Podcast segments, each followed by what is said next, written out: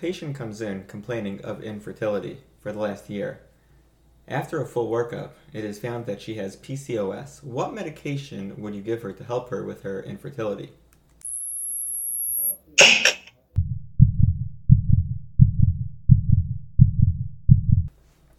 Hi, everyone, and welcome back to the RickU podcast hosted by Jack, Daniel, and myself, Gabe. Today, we're actually going to dive into something that I think is really interesting. We're going to talk about polycystic ovarian syndrome. Uh, the article that we're discussing is titled Letrozole versus Clomiphene for Infertility in the Polycystic Ovary Syndrome. This was um, printed July 10th, 2014, in the New England Journal of Medicine. So today, Daniel is actually going to kick us off with the pathophysiology um, and the old medication that was given in PCOS. So, there are a lot of theories on the matter of PCOS, but according to Dr. Sattar, the LH to FSH ratio in PCOS is 2 to 1. Now, the norm is that LH goes into the theca cells and produces androgens, and then they go to the granulosa cells, and with aromatase and FSH, it turns that into estradiol. So you need to have LH and FSH, and that produces estrogen, which goes into the follicle.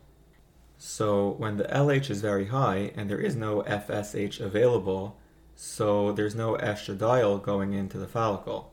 So the issue is that there are a lot of androgens floating around, and they end up causing hirsutism, and they also go to the fat, and it gets converted into estrone in the fat.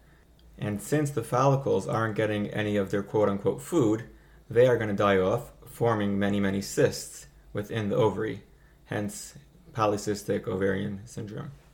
Uh, Daniel, who is Dr. Sattar? Um, so, for those of us that weren't as smart as you and actually had to study during the first two years of medical school, uh, we had this this book and these videos to watch called Pathoma. Have you ever heard of that one? Oh, that was a purple book that everyone was holding? Indeed, it was the purple book that everyone was holding. Thank you, Jack. So, as we move on, um, the normal way to treat PCOS in the past, and what we always learned in school from our books that we actually studied, Jack, when we actually studied in school, we were taught that clomiphene is the drug of choice. So, clomiphene is a SERM, which is a selective estrogen receptor modulator. So basically, what that did was is that it antagonized the negative feedback of the estrogen on the hypothalamus. So let's review the norm for a second. In general, the hypothalamus produces GnRH, which goes to the pituitary, which makes LH and FSH. So after FSH and LH go down into the ovary, that produces estrogen. And estrogen goes back up to the hypothalamus and has negative feedback there. So if you could inhibit that negative feedback, you will have more GnRH being produced by the hypothalamus. So this this PCOS always confused me, and I think it's a little bit of a hard topic to understand. But basically, what you're saying is is that at its core, PCOS is a matter of the follicles dying off, and anything that can stimulate these follicles um, will sort of resolve this PCOS. Is that right? Yes. Um, I happen to have never heard anyone call it PCOS before. I usually hear it being called PCOS. PCOS, I'm is, sorry. Is that like a thing that I should have heard about? What do you think, Jack? I think it's PCOS. Yeah, it is, right? Not PCOS. Cool, cool kids are calling it PCOS. Ah. okay, could we hear from Genius Jack about how to really treat PCOS? So, the article mentions a second medication so they compared clomiphene with letrozole. Now, what's letrozole? Letrozole is an aromatase inhibitor. So that blocks the conversion of androgens to estrogens in the ovarian follicles. So wouldn't that make it worse? Yeah, so you would think that. So they say that when you block the conversion of androgens to estrogens, two things happen. Number one is you have a fall in estrogens. With the fall in estrogen levels, this uh, releases the HP axis from the negative feedback of estrogen. This creates a surge in FSH release, and that stimulates the follicular growth. So, point number one is that estrogen levels fall, releasing HP axis from the negative feedback, and then release of FSH, which results in the follicular growth. Now, the second mechanism of action is that the aromatase inhibitors they actually increase androgens, and the androgens increase follicular sensitivity to FSH. So the androgens increase sensitivity to FSH.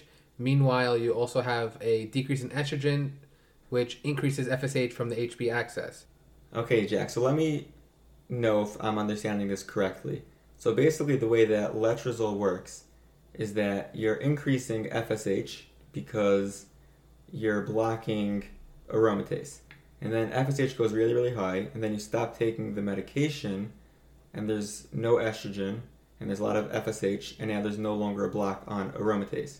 And then that powers through, and now it can go into into the follicle where previously there wasn't enough FSH to do so. Yeah, exactly. Oh, cool. All right, so now that we're done with this long introduction on the mechanism of action of the drugs and PCOS, let's finally delve into this article. So, Gabe, let's uh, talk about the methods. All right, sure. So the methods of this study, um, it was obviously a, a double-blind study, uh, multi-center trial, and the authors randomly assigned 750 women, so n equals 750, in a one-to-one ratio. So they kept it pretty simple. To uh, half received letrozole, and the other half received clomiphene, and they were given their medication for five treatment cycles um, with visits to determine ovulation and pregnancy, uh, followed by tracking of pregnancies. So the polycystic ovary syndrome was defined. How did they define it? By the Rotterdam criteria. Uh, Jack, can you tell us what the Rotterdam criteria is? Yeah, so basically, they are three symptoms, and if you meet two out of the three symptoms, then you are diagnosed with PCOS. So the first one is hyperandrogenism, second is menstrual irregularities, and the third one is polycystic ovaries on ultrasound. So if you meet two out of the three, then you have PCOS. Okay, great. So we learned what the Rotterdam criteria is. Um, and now the participants were ages 8 to 40 years of age. Uh, they had to have at least one patent fallopian tube, and the primary outcome was live birth during the treatment period. Um, and Jack, what were the results? So the women who received letrozole had more cumulative live births than those who received clomiphene, without significant differences in overall congenital anomalies. And so the percentages were 27.5 versus 19.1. For what? For congenital congenital anomalies? No, letrozole versus clomiphene. So 27.5% had live births versus 19.1. Okay, okay. I see. And so the cumulative ovulation rate was higher with letrozole than with clomiphene at 61.7 versus 48.3. So among patients who ovulated, there was a significantly greater chance of singleton pregnancy with letrozole than with clomiphene. Right. So the article actually mentioned that one of the problems with clomiphene was that there was there was like a multiple gestation, which was considered a disadvantage, right? Yeah, you don't want to, you know, start having triplets and everything when you're trying to expect one baby. So, is there any reason why we shouldn't take this drug? Like, are there any side effects that we should know about? So they checked out side effects, and so clomiphene was associated with a higher incidence of hot flashes, while letrozole was associated with a higher incidence of fatigue and dizziness. And the rates of the other adverse events were similar in the two groups. So, there's no real significant difference between both drugs. No, there isn't, and so that's why they, they say to give letrozole instead of clomiphene. And that's a new Because the adverse recommendation. effects are similar. Exactly. Interesting. And it works better, yeah. So, in conclusion, ovulation, conception, pregnancy, and live birth were significantly more likely after treatment with letrozole. The rate of pregnancy loss, the mean pregnancy duration and birth rate, the rates of neonatal complications did not differ significantly between the treatment groups. So, therefore, give letrozole. Okay, so what we should all walk away from this podcast is understanding that up until this research article in 2014, first line treatment for PCOS was clomiphene. After this research was done, it showed a superiority of letrozole, an aromatase inhibitor, for PCOS. Thank you so much for listening to our podcast. As always, you can feel free to reach us at theRICUteam at gmail.com or you can find us on Facebook and Twitter at Team. For any questions and comments that you have, you could always send them to us. Any complaints, please send them directly to Gabe. And now for the question to ponder. So, the question I have for you today is that it seems that we give steroids for everything, But the issue with that could be is that steroids block the immune system from actually fighting the infection that a person might have. So if a person, let's say, comes in with COVID and you're loading them up with steroids, then they might not be able to fight off the infection that they actually have. It's true that you will stop the overfighting of the infection or the cytokine storm, but you're also risking the fact that now the body can't fight off the infection that he has. So, how do you balance this? Let us know what you think, and thanks again for listening.